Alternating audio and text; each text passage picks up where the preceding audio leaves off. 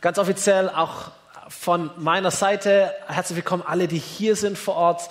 Herzlich willkommen alle, die zu Hause sind. Wir freuen uns über jeden Gottesdienstort, den wir haben dürfen in dieser Zeit.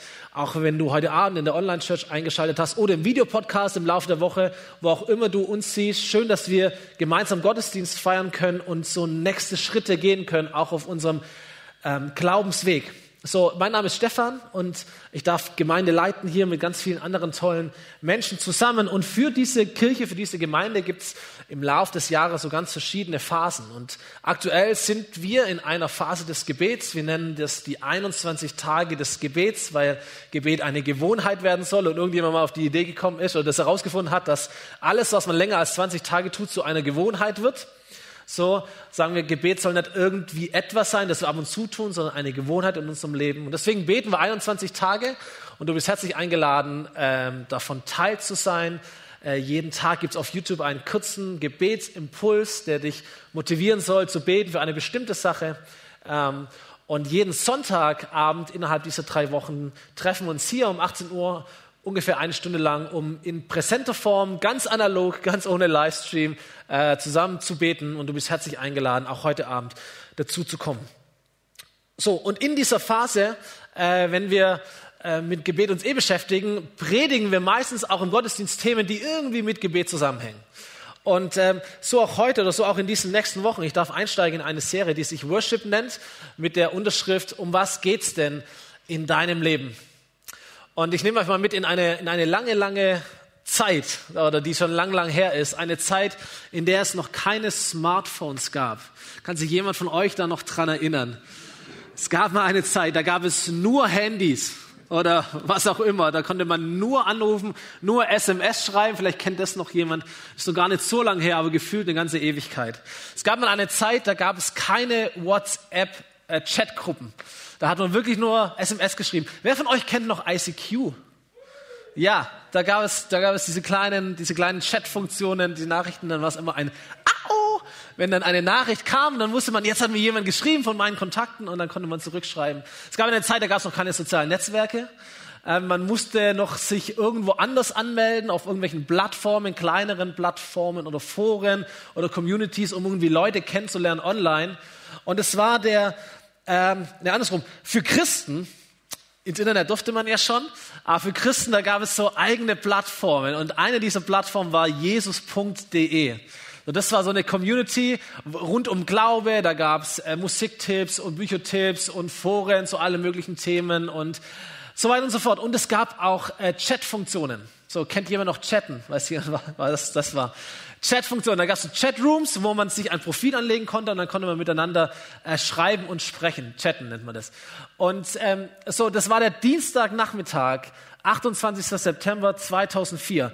Da hat damals ein 16-jähriges Mädchen in diesem Chatroom einen Namen gelesen, der klang für sie so albern und auf der anderen Seite wiederum so interessant, dass sie diesen Namen angeklickt hat und angeschrieben hat. So, und um diese Geschichte ein bisschen kurz zu machen, es, äh, aus diesem einen äh, Kennenlernen, aus diesem einen Gespräch war, ist eine Bekanntschaft entstanden, aus dieser Bekanntschaft eine Freundschaft, aus Freundschaft äh, Liebe und aus dieser Liebe eine Familie. Und heute sind meine Frau und ich über 13 Jahre verheiratet.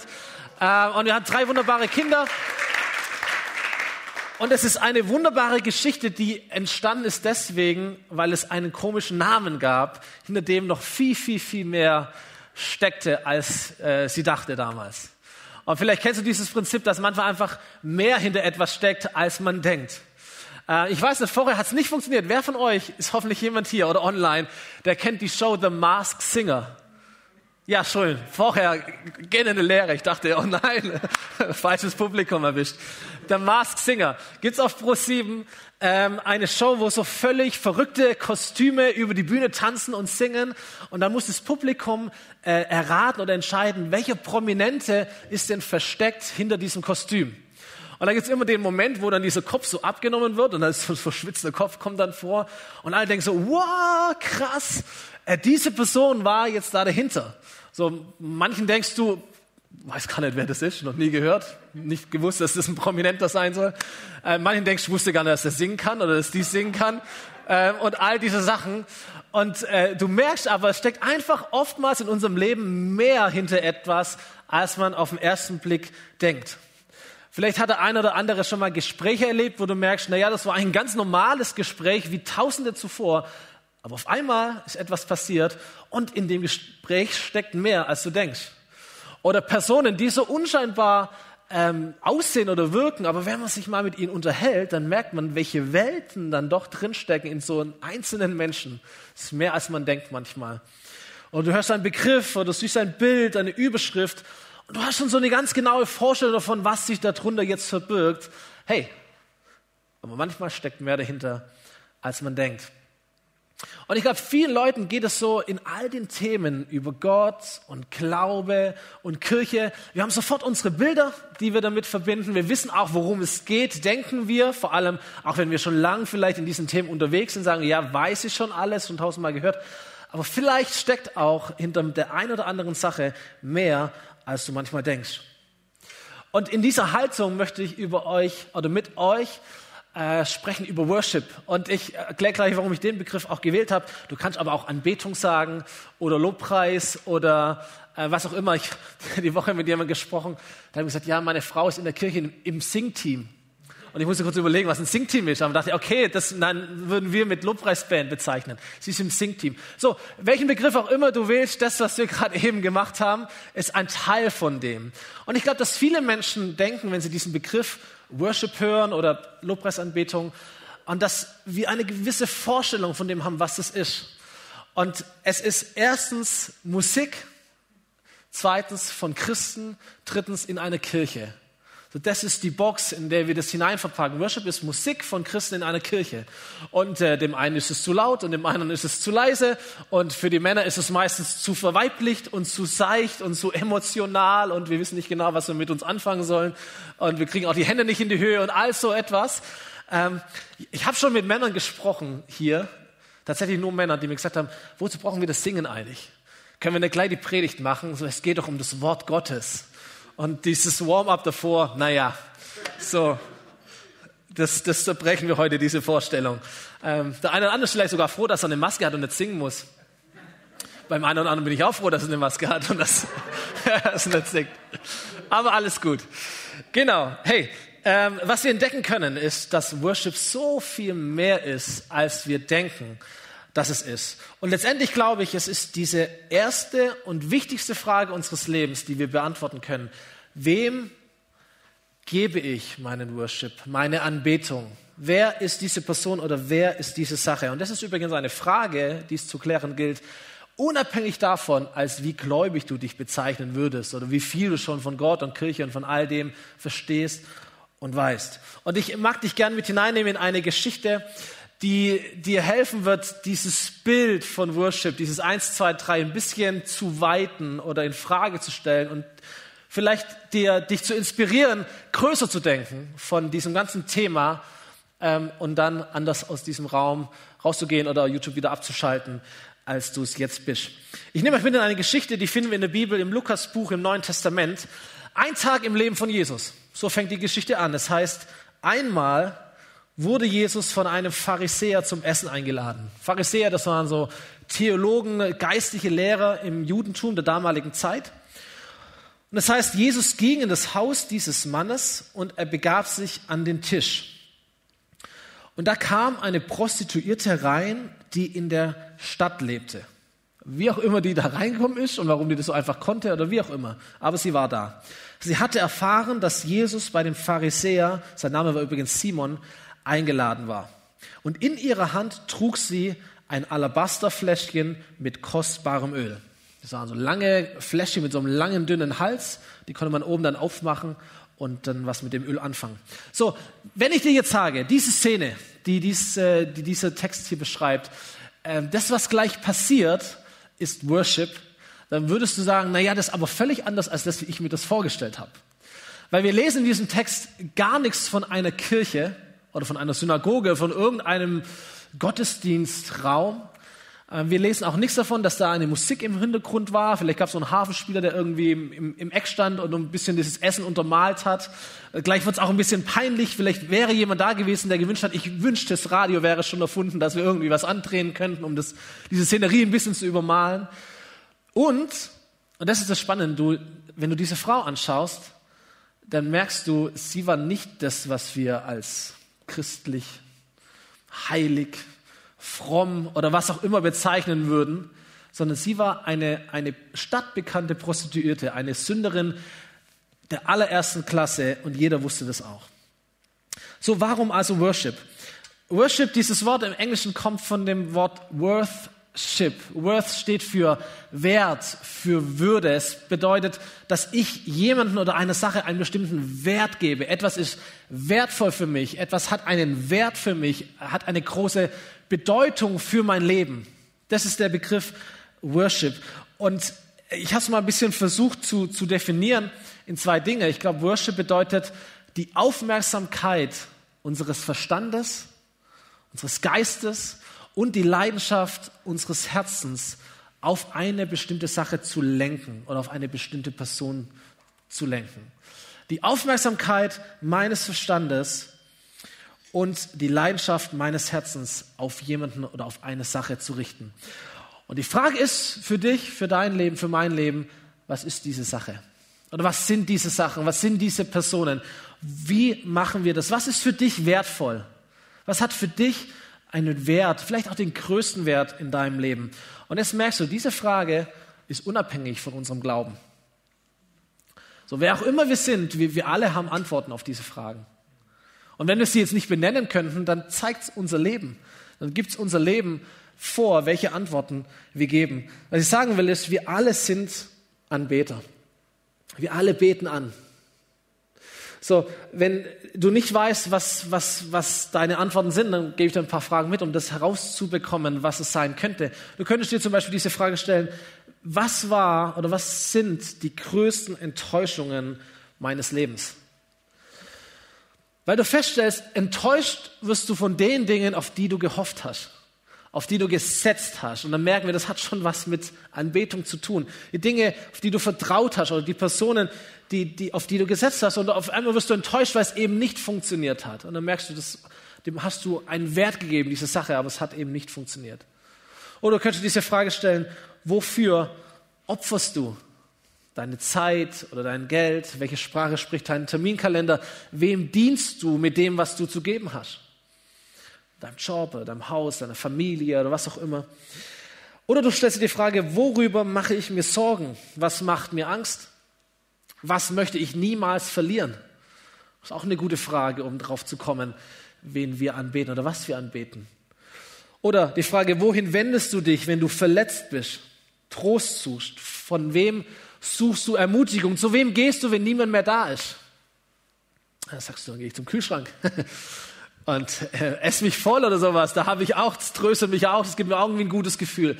So, aber es ist eine Frage, von, von wem suche ich denn meine Ermutigung? Wer gibt mir Stärke? Oder du fragst dich, worüber rege ich mich auf in meinem Leben? Was frustriert mich? Was bringt mich auf die Palme? Was macht mich wahnsinnig? Das sind Dinge, die einen Wert haben in unserem Leben. Oder letzte Frage, positiv formuliert, wovon träumst du? Wofür schlägt dein Herz? Wo ist deine Leidenschaft? Was, was lässt dich nachts wach sein? Wo, womit kannst du mühelos Stunden dich beschäftigen und nachforschen und, und dich damit auseinandersetzen und all sowas? Das sind Dinge, die uns helfen festzustellen, hey, um was geht es wirklich in unserem Leben? Was beten wir an? Wo, wo ist unser Worship? Was, was ist wichtig? Was hat einen Wert für uns? Und dann sich die Frage zu stellen, hey, ist das, was du anbetest, ist auch wert, dass du es anbetest? Die, die Dinge, auf die du setzt, ist, verdienen sie es auch, dass du auf sie setzt? Können sie das auch rechtfertigen? Können sie dir tatsächlich das geben, was du von ihnen erwartest? Sind sie wirklich so, so wertvoll? Können sie das tragen? Die Menschen, auf die du setzt, die Dinge, auf die du setzt, deine eigenen Fähigkeiten, sind, sind sie stabil genug? Sind sie stark genug? Können sie es tragen? Ähm, es gibt im, in, in der britischen Kirche, ist eine Kirche mit einer langen Tradition, da gibt es so ein, ein theologisches Standardwerk, das Westminster Shorter Katechismuswerk. muss man sich nicht merken. Aber sie haben einen, einen tollen Satz, steht da drin äh, in diesem Buch, da heißt es, der Hauptzweck des Menschen besteht darin, Gott zu verherrlichen und ihn für immer zu genießen. Und ich liebe dieses, dieses Zusammenspiel. Es geht darum, Gott zu verherrlichen. Es ist vielleicht etwas, was wir mit dem Verstand tun, mit dem ganzen Leben tun, aber auch ihn für immer zu genießen. Und das ist, das ist Worship, dieses, ich bin einfach da und mein Leben preist ihn, aber ich genieße diesen Gott auch. Die Bibel ist, ist so voller Anbetung, dass sie sogar ein ganzes Buch diesem Thema gewidmet hat. Das ist das längste Buch übrigens in der Bibel, das Buch der Psalmen im Alten Testament. 150 Lobpreislieder gesammelt für Menschen, um Gott zu begegnen. Und äh, im allerletzten Lied, im allerletzten Vers, da wird das alles so ein bisschen zusammengefasst. Dieser Vers heißt folgendermaßen, es steht, alles, was lebt, lobe den Herrn. Punkt. Alles, was lebt, alles, was Atem hat, alles, was lebendig ist, hat diese eine Bestimmung, Gott zu verherrlichen, Gott zu loben. Diese einfache und, und doch so krasse Vision, die dieser Gott für dein Leben hat. Wenn du lebendig bist, dann bist du geschaffen für Gott und für die Ehre von Gott und für den Worship für Gott, für die Anbetung. So, wenn du dich fragst, okay, was bedeutet es aber, diesen Gott der Bibel anzubeten? Was unterscheidet es von den anderen Dingen, die ich vielleicht auch anbeten kann?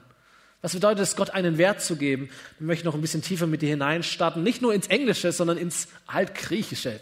Das Neue Testament ist in Altgriechisch geschrieben und das Wort, das dort übersetzt ist mit Anbetung, in den allermeisten Fällen, bedeutet im Großen und Ganzen drei Dinge.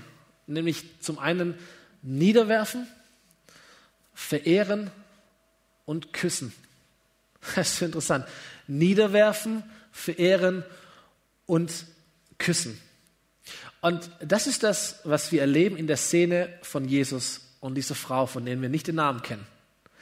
Denn sie kommt also mit ihrem Alabasterfläschchen Öl und dann geht der Text weiter und sagt, die Frau ging zu Jesus und sie kniete bei ihm nieder. Sie wirft sich vor ihn hin und sie weinte so sehr, dass seine Füße von ihren Tränen nass wurden. Mit ihrem Haar trocknete sie die Füße, sie küsste sie und goss das Öl darüber. So Worship bedeutet die Aufmerksamkeit meines Verstandes und die Leidenschaft meines Herzens auf Jesus und Jesus allein zu richten. Und es hat so zwei Seiten und ich möchte mal beide ein bisschen beleuchten. Die rationale Seite und die emotionale Seite. Und, und mein Wunsch ist, dass du, wenn du auf der einen oder anderen Seite ein bisschen deine Tendenzen hast, dass du auch das andere mit im Blick nimmst. So das Emotionale, ich glaube, es erscheint uns so ein bisschen ungewohnt. Und vielleicht ist es so ein Männerding, ich weiß nicht genau, aber vielleicht ist auch etwas, was wir Deutschen irgendwie lernen müssen, aber dass wir mit unseren Emotionen jetzt nicht so die aller, allerbesten Erfahrungen haben oder jetzt nicht so das vor uns hertragen. Und das, das, das, das merken wir auch hier, ja, also Klatschen, ja, kriegt man meistens schon, schon irgendwie hin, aber wenn es darum geht, auch Freude zu zeigen oder zu springen, die Hände zu heben, so aus uns ein bisschen rauszugehen, oh, das, das sind wir manchmal so ein bisschen steif. Also vor allem wir Männer, äh, so ein bisschen uns zu regen. Aber es gehört halt auch dazu. So, wenn wir sagen, küssen, Gott zu küssen, weiß ich nicht, äh, ihm das zu, zuzuwerfen, zu umarmen, good, good Father und so das, das ist schon für den einen oder anderen vielleicht eine Überwindung, das auch zuzulassen. Aber ich möchte dich ermutigen, das mal zu tun. Äh, und du kannst es ja in deinem Kammer daheim tun, wenn dich niemand sieht. Und du machst die Rolle runter und dann kannst du mal anfangen, ein bisschen zu tanzen vor Gott oder was auch immer, ein bisschen zu üben, aus dir rauszukommen. Es gehört dazu. Es ist okay zu sagen, Jesus, ich liebe dich. Ich liebe dich. Und das weckt Emotionen in mir. Und das ist auch wichtig. Ja, da kannst du Tränen kommen. Da kannst du zu einer tiefen Sehnsucht kommen. Da kannst dazu kommen, dass, dass, dass du so eine tiefe Freude auch empfindest. Auch Jubel, Lautstärke, äh, Glücksgefühle, Dankbarkeit, was auch immer. So, wir sind emotionale Wesen. Und wenn wir Gott anbeten, das hat auch was mit unseren Emotionen zu tun. Das ist der Grund, warum wir hier die Hände heben in der Anbetung, weil das Sehnsucht ausdrückt. Oder wir legen die Hand aufs Herz, weil wir spüren wollen, weil wir Menschen sind, weil wir Emotionen haben. So, wenn ich mittags nach Hause komme, oder, oder, oder abends und die Tür geht auf. Ich habe drei kleine Kinder. In der Regel, nicht immer, aber in der Regel irgendjemand rennt mir entgegen und, und fällt mir um den Hals und freut sich, Papa ist da und dann knuddeln wir und dann küssen wir uns. Und das ist Ausdruck der Liebe, oder? Das ist, das ist als sichtbarer Ausdruck der Liebe. Ähm, das ist Anbetung. Es gibt andere Länder, die machen das viel, viel selbstverständlicher. Wenn du nach Frankreich gehst, äh, und da gibt es Küsschen links und Küsschen rechts und so weiter und so fort. Je mehr oder je tiefer die Freundschaft ist, je enger man miteinander verbunden ist, umso mehr Küsse gibt es links und rechts, habe ich mir sagen lassen. Da gibt es ganz bestimmte Regeln und Anzahl und Dinge, die man auch noch beachten muss und so weiter. So meine Kinder küsse ich gern, aber niemand von euch würde ich küssen wie meine Kinder. Weil zu niemand von euch habe ich äh, eine Beziehung, wie ich sie zu meinen Kindern habe. Aber selbst meine Kinder küsse ich nicht so wie meine Frau. Es gibt wahrscheinlich keine Person, zu der ich so eine intime, intensive, leidenschaftliche Beziehung habe oder eine Liebesbeziehung wie die zu meiner Frau. Und so merken wir, ey, je mehr wir auch Gott kennen, je mehr wir verbunden sind mit ihm, äh, je mehr wir ihn lieben, das hat auch was mit unseren Emotionen zu tun. Das zeigt sich auch in unseren Emotionen. Das zeigt sich auch darin, ob wir in dieser musikalischen Anbetungszeit hier irgendwas damit anfangen können oder ob wir äh, an irgendetwas anderes denken. Also wie, wie viel Wert hat Gott für unser Leben? Das ist eigentlich die Frage, die man hier stellen kann. So was auch immer diese Frau erlebt mit Jesus oder erlebt hat oder Gott durch ihn kennengelernt hat, was auch immer passiert ist in ihrem Leben, aber es bringt sie zum Weinen, es bringt sie zum Küssen und es bringt sie auf die Knie. Sie kniet vor ihm nieder, sie wirft sich hin und das ist so vielleicht eine bisschen andere Seite von Worship. Vielleicht eher was, was Rationales. Es hat mit unseren Entscheidungen zu tun. Und wir merken, auch das ist eine wichtige Komponente, dass Anbetung heißt Gehorsam. Anerkennung der Größe Gottes, Unterordnung unter diese Größe Gottes. Worship heißt, ich entscheide mich, dass Gott den größten Wert in meinem Leben hat. Und dazu brauche ich gar keine Gefühle. Das kann ich einfach auch ohne Gefühle oder vielleicht auch mit anderen Gefühlen tun, einfach weil ich es will und weil ich mich dafür entscheide, den ersten Platz Gott zu geben, den größten Wert ihm zu geben, der König aller Könige auch zu meinem persönlichen König zu machen. Und es ist etwas Wichtiges, dass der, der für das ganze Universum der Erste war und ist, auch dein Erster ist und war. Es ist wie wenn du ein Hemd hast und du, und du knöpfst es falsch zu und nimmst so den ersten Klopfer, aber tust ihn irgendwie so ins, ins, ins zweite Loch oder ins dritte Loch und du merkst irgendwann, du kannst es schon zuknöpfen, das funktioniert schon. Das fühlt sich so ein bisschen komisch an, aber es geht schon. Da ist schon jedes Loch irgendwie gefüllt und gestopft, aber wenn du am Ende drankommst, dann merkst du, irgendwie sieht es schief aus. Irgendwie ist es komisch, irgendwie ist es unbequem, irgendwie ist es nicht normal, das ist für etwas anderes gedacht, das, das passt nicht zusammen. Und, und das ist etwas, das wir klarkriegen müssen in unserem Leben. Wenn, wenn die Hauptsache nicht die Hauptsache ist, wenn Gott nicht das Zentrum ist, dann, dann passt alles andere irgendwie auch nicht ganz zusammen.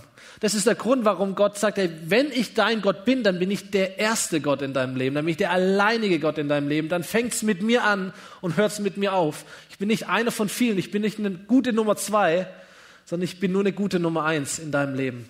Das hat mit Worship zu tun. Das ist unsere Antwort unsere Entscheidung, Gott, du hast den größten Wert in meinem Leben.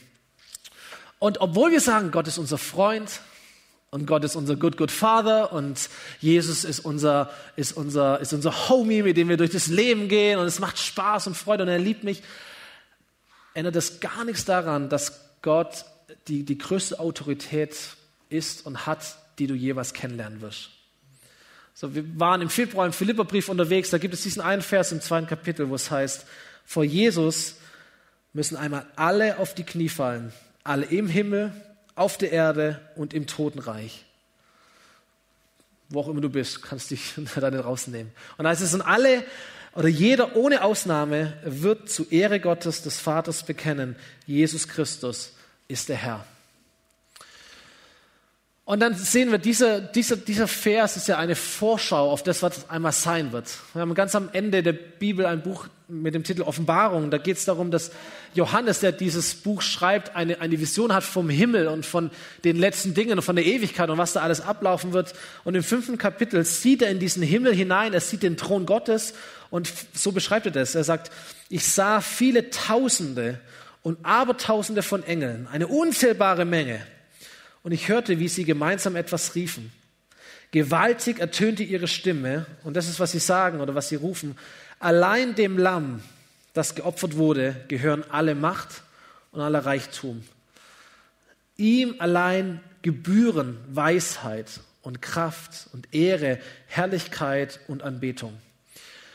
Und dann hörte ich, wie auch alle anderen Geschöpfe einstimmten und wiederum alle im Himmel und alle auf der Erde, im Totenreich und auch die Geschöpfe des Meeres. Sie alle riefen Anbetung und Ehre, alle Herrlichkeit und Macht gebühren dem, der auf dem Thron sitzt und dem Lamm für immer und ewig.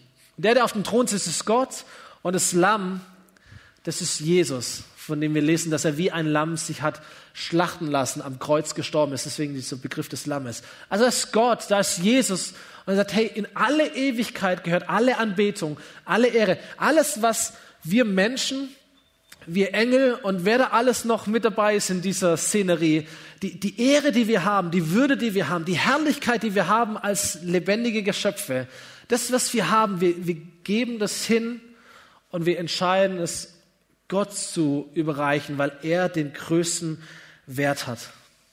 Wir schauen in den Himmel und was wir entdecken ist Worship.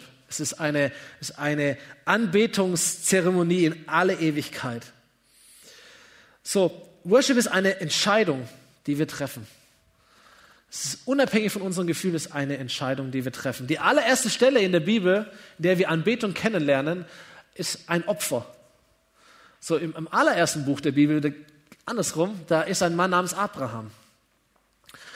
Und, und, und Abraham hat jahrzehntelang gewartet mit seiner Frau auf eine Nachkommen. Gott hat es ihm versprochen, aber irgendwie hat es länger gedauert. Und irgendwann, er war schon richtig alt, da bekommt er diesen Sohn. Und nicht lange darauf sagt Gott zu ihm, hey, diesen Sohn, den würde ich gern von dir fordern, opfer mir deinen Sohn. Und opfern ist jetzt wirklich, also schlachten quasi, ja, umbringen. So, opfer diesen Sohn für mich. Und Abraham macht es nur mit sich und Gott aus. Er weiht seine Frau gar nicht mit ein. Und irgendwann macht er sich auf die Reise. Und als seine Frau fragt, hey, also wo gehst du denn hin? Dann sagt er, der Junge und ich gehen auf den Berg, um Gott anzubeten. Und wir sind bald wieder zurück. Er sagt nicht, ich bin dabei zu opfern, sondern sagt, ich möchte Gott anbeten. Und da merken wir schon an dieser allerersten Stelle, und es gibt noch viel mehr, dass Anbetung etwas mit Opfern zu tun hat mit Gehorsam, mit Unterordnung, mit Hingabe. Das Worship heißt, ich gebe das Beste, was ich habe für Gott. Das Beste, was ich habe für Gott. Worship ist dein Ja zum Opfer. Das hat immer was mit Geben zu tun. Abraham opfert seinen Sohn. Das Volk Israel später opfert Tiere, um, um Gott etwas zu zeigen, um, um, um, um Gott etwas darzustellen. Ähm, Jesus opfert sein Leben. Diese Frau, von der wir gelesen haben, sie, sie opfert ein geschätztes Jahresgehalt. Diese Flasche war sündhaft teuer. Dieses Öl war sündhaft teuer. Sie opfert es, um Jesus das Öl über die Füße zu gießen. Und wir opfern auch. Wir opfern Zeit oder Finanzen oder Begabungen oder unsere Lebensziele und wir entscheiden uns, diese Dinge Gott hinzugeben, wenn wir Gott anbeten. Wir geben sie ihm. Wir geben ihm alles, was wir sind und alles, was wir haben. Letztendlich können wir sagen, Worship ist nicht etwas, das wir tun. Es ist nicht etwas, das wir singen, sondern es ist etwas, das wir sind in unserem ganzen Leben. Du und ich, wir sind Anbetung. So, wenn du dich fragst, ja, was bedeutet es, den Gott der Bibel anzubeten, dann ist das die Antwort. Das bedeutet, dein ganzes Leben, alles, was du bist, alles, was du hast, ihm zu, zu, zur Verfügung zu stellen, ist ihm zu opfern, ist ihm zu zu geben. Nicht etwas, das du tust, sondern etwas, das du bist. Und wenn du sagst, ich möchte, dass das stärker wird in meinem Leben, dass ich da mehr Freude dran habe und mehr Leidenschaft dafür entwickle, dann hat es, glaube ich, damit zu tun, dass du immer mehr verstehst, was dieser Gott für dich getan hat. Das war, das, war das, das Problem oder die Herausforderung für den Pharisäer in der Geschichte. Als er nämlich sieht, wie diese Frau küsst und weint und das Öl zerschlägt und es über, über die Füße von Jesus gießt, da heißt es, dass Simon, der das alles beobachtet hat, dachte, ey, wenn dieser Mann, wenn Jesus wirklich ein Prophet wäre, dann müsste er doch wissen, was für eine Frau ihn da berührt. Sie ist schließlich eine stadtbekannte Hure. Und es war dieses Denken, hey, wenn du Gott anbeten möchtest, dann musst du ein paar Kriterien erfüllen. Und, und, und Hure sein war jetzt nicht das Kriterium, das drauf stand. Sondern hast ein paar andere Sachen gedacht. Sachen vielleicht, an die du auch dachtest. Also Worship ist Musik für Menschen in einer Kirche. Äh, aber nicht für eine Hure, die hier irgendwie denkt, dass sie da hergehört. Also es ist sowieso unverschämt, dass sie sich hier reinschleicht und dass sie hier die ganze Szenerie kaputt macht. Wir wollen gerade essen und sie stört und sie, sie soll weg. Sie soll irgendwo anders hin. Sie hat hier eigentlich nicht zu sein. Und Jesus merkt diese Gedanken, er merkt, was in dem Herzen von Simon vor sich geht. Und wie Jesus es immer so gut macht, dann erzählt er ihm eine Geschichte. Und er sagt, hey Simon, pass mal auf, da gab es zwei Leute, die hatten Schulden bei dem gleichen Mann. Die eine Person schuldete ihm ein Jahresgehalt, die andere Person nur ein Monatsgehalt. Aber weil der Mann gemerkt hat, ey, die können beide nicht zahlen, hat er ihm, ihnen diese Schulden erlassen. Dem einen das Jahresgehalt, dem anderen das Monatsgehalt. Jetzt Simon, was glaubst du, wer war dankbarer? Und Simon sagt das, was du auch sagen würdest, sagt ja natürlich der mit dem Jahresgehalt, der mehr Schulden hatte, dem diese Schulden erlassen worden sind. Der war dankbarer oder diese Person war dankbarer. Und Jesus sagt, ja, das stimmt. Und dann erklärt er ihm den Hintergrund. Er sagt, hey, ich kam in dein Haus und du hast mir kein Wasser für meine Füße gegeben, was doch selbstverständlich ist. Jesus redet eigentlich mit ihm über Anbetung. Wie behandelst du mich? Welchen Wert habe ich für dich, Simon? Ey, es ist selbstverständlich, dass, dass, du, dass du mir was gibst, um meine Füße zu waschen. Das hast du nicht getan. Aber diese Frau, die hat meine Füße mit ihren Tränen gewaschen und mit ihrem Haar getrocknet. Du hast mich nicht mit einem Kuss begrüßt, aber seit ich hier bin, hat diese Frau gar nicht mehr aufgehört, meine Füße zu küssen. Du hast meinen Kopf nicht mit Öl gesalbt, während sie dieses kostbare Öl sogar über meine Füße gegossen hat. Und eigentlich sagte er, ey, Simon, dein Worship war nicht so stark wie ihrer. Woran lag das? Ihre vielen Sünden sind ihr vergeben und darum hat sie mir so viel Liebe erwiesen. Wem aber wenig vergeben wird, der liebt auch wenig. Hey, und jetzt darfst du nicht denken, hä, vergibt Gott dem einen mehr, dem anderen weniger? Und wo bin ich da irgendwie in dieser Gleichung? Der Punkt ist nicht der, dass, dass, dass ähm, dass es darum geht, wie viel uns vergeben wird, sondern der Punkt ist, ob wir wissen, wie viel uns vergeben worden ist. Denn Gott vergibt uns allen genau gleich viel, nämlich alles. Aber die Aufgabe, die wir manchmal haben, was wir vergessen, und vor allem wir Christen, die vielleicht lange schon in diesem Setting unterwegs sind, dass wir ohne Jesus auf dem Weg in die Hölle wären. Und dass es keine Rettung gäbe für uns, wenn nicht Jesus gekommen wäre. Er hat dir alles vergeben alle Fehler, alle Schwächen, alle Sünden, alle Krankheiten. Er hat das alles getragen ans Kreuz. So, und, und dein, deine Anbetung, ob es im, im Singen oder Summen oder was auch immer du tust am Sonntagmorgen ist oder ob es in deinem kompletten Leben ist, die, dein, dein Worship, der wird nur so stark sein, nur so leidenschaftlich sein, nur so emotional sein oder deine Entscheidungen werden nur so stark sein, wie du erkennst, welchen Wert du bei Gott hast. Wie wertvoll du für Gott bist. Den Wert, den du Gott gibst, der wird immer abhängig davon sein, wie viel du davon verstehst oder dir klar machst, welchen Wert du bei ihm hattest. Ey, bevor du auch nur ein Lied singen kannst, bevor du auch nur ein Gebet sprechen kannst, bevor du auch Gott nur ein bisschen entscheiden kannst, deine Anbetung ihm zu geben, da hat Gott dich schon Ewigkeiten geliebt. Ewigkeiten geliebt. Bevor du ihm dein Leben gibst, hat er dir schon lang sein Leben zu geben. Ganz ehrlich, das Einzige, was wir tun können, ist auf die Liebe Gottes unsere Anbetung zu geben. Worship ist eigentlich nur eine Antwort. Es ist so, er, er liebt uns. Das, das einzige normale, die normale Reaktion ist es, Gott, du hast alles für mich gegeben, ich gebe alles für dich. Und das schließt mein ganzes Leben ein, meine Emotionen und meine Gedanken. So Simon hat Jesus was zu essen gegeben. Aber die Frau hat Jesus ihr ganzes Leben gegeben. Und, und, und deswegen glaube ich, es steckt einfach mehr dahinter. So sagt, Worship, das ist die halbe Stunde am Sonntag. Das sind die vier Lieder, die wir singen aktuell. Und andere sagen, nein, Worship, ist mein ganzes Leben. 168 Stunden die ganze Woche. Wir werden noch ein paar Dinge hören, auch in dieser Predigtserie dahinter. Aber es steckt mehr dahinter, hinter diesem Begriff oder hinter diesem Prinzip, als du manchmal denkst. Die Band darf nach vorne kommen ähm, für das letzte Lied nachher. So, was passiert? Diese Frau nimmt ihr Alabasterfläschchen und sie köpft es und sie äh, ähm, lässt den Inhalt über die Füße von Jesus fließen. Und, und neben all den Emotionen und dem Weinen und dem Zuschauen der Leute und der Fassungslosigkeit von Simon und was so alles so drin ist, passiert noch etwas anderes, etwas ganz Normales, das ich so hineininterpretiere. Und das ist, der Geruch ändert sich. Die Atmosphäre ändert sich. Das Ding fängt an zu duften. So du kannst du mal daheim dein Parfüm nehmen und einfach mal auf den Boden kippen und schauen, was passiert. Das wäre auch wertvoll. Also das, das ganze Haus wird riechen. Und das wird eine Weile dauern. Es duftet. Wertschätzung für Jesus riecht man. Worship duftet. Es ist vielleicht eine Atmosphäre. Wir haben vorher als Team gebetet, gesagt, hey, wenn, wenn Menschen hier reinkommen, wenn Menschen in den Livestream hineinschalten, es soll, es soll ein Wohlgeruch sein. Du sollst dich wohlfühlen. Und vor allem soll Gott sich wohlfühlen. Wenn wir glauben, dass er hier ist, er soll gerne hier sein. Er soll sich wohlfühlen, es soll bequem sein, es soll ihm gefallen, wenn er hier ist. Das ist übrigens immer etwas, das mit einem Opfer passiert. Ein Opfer im besten Fall erzeugt einen Wohlgeruch für Gott.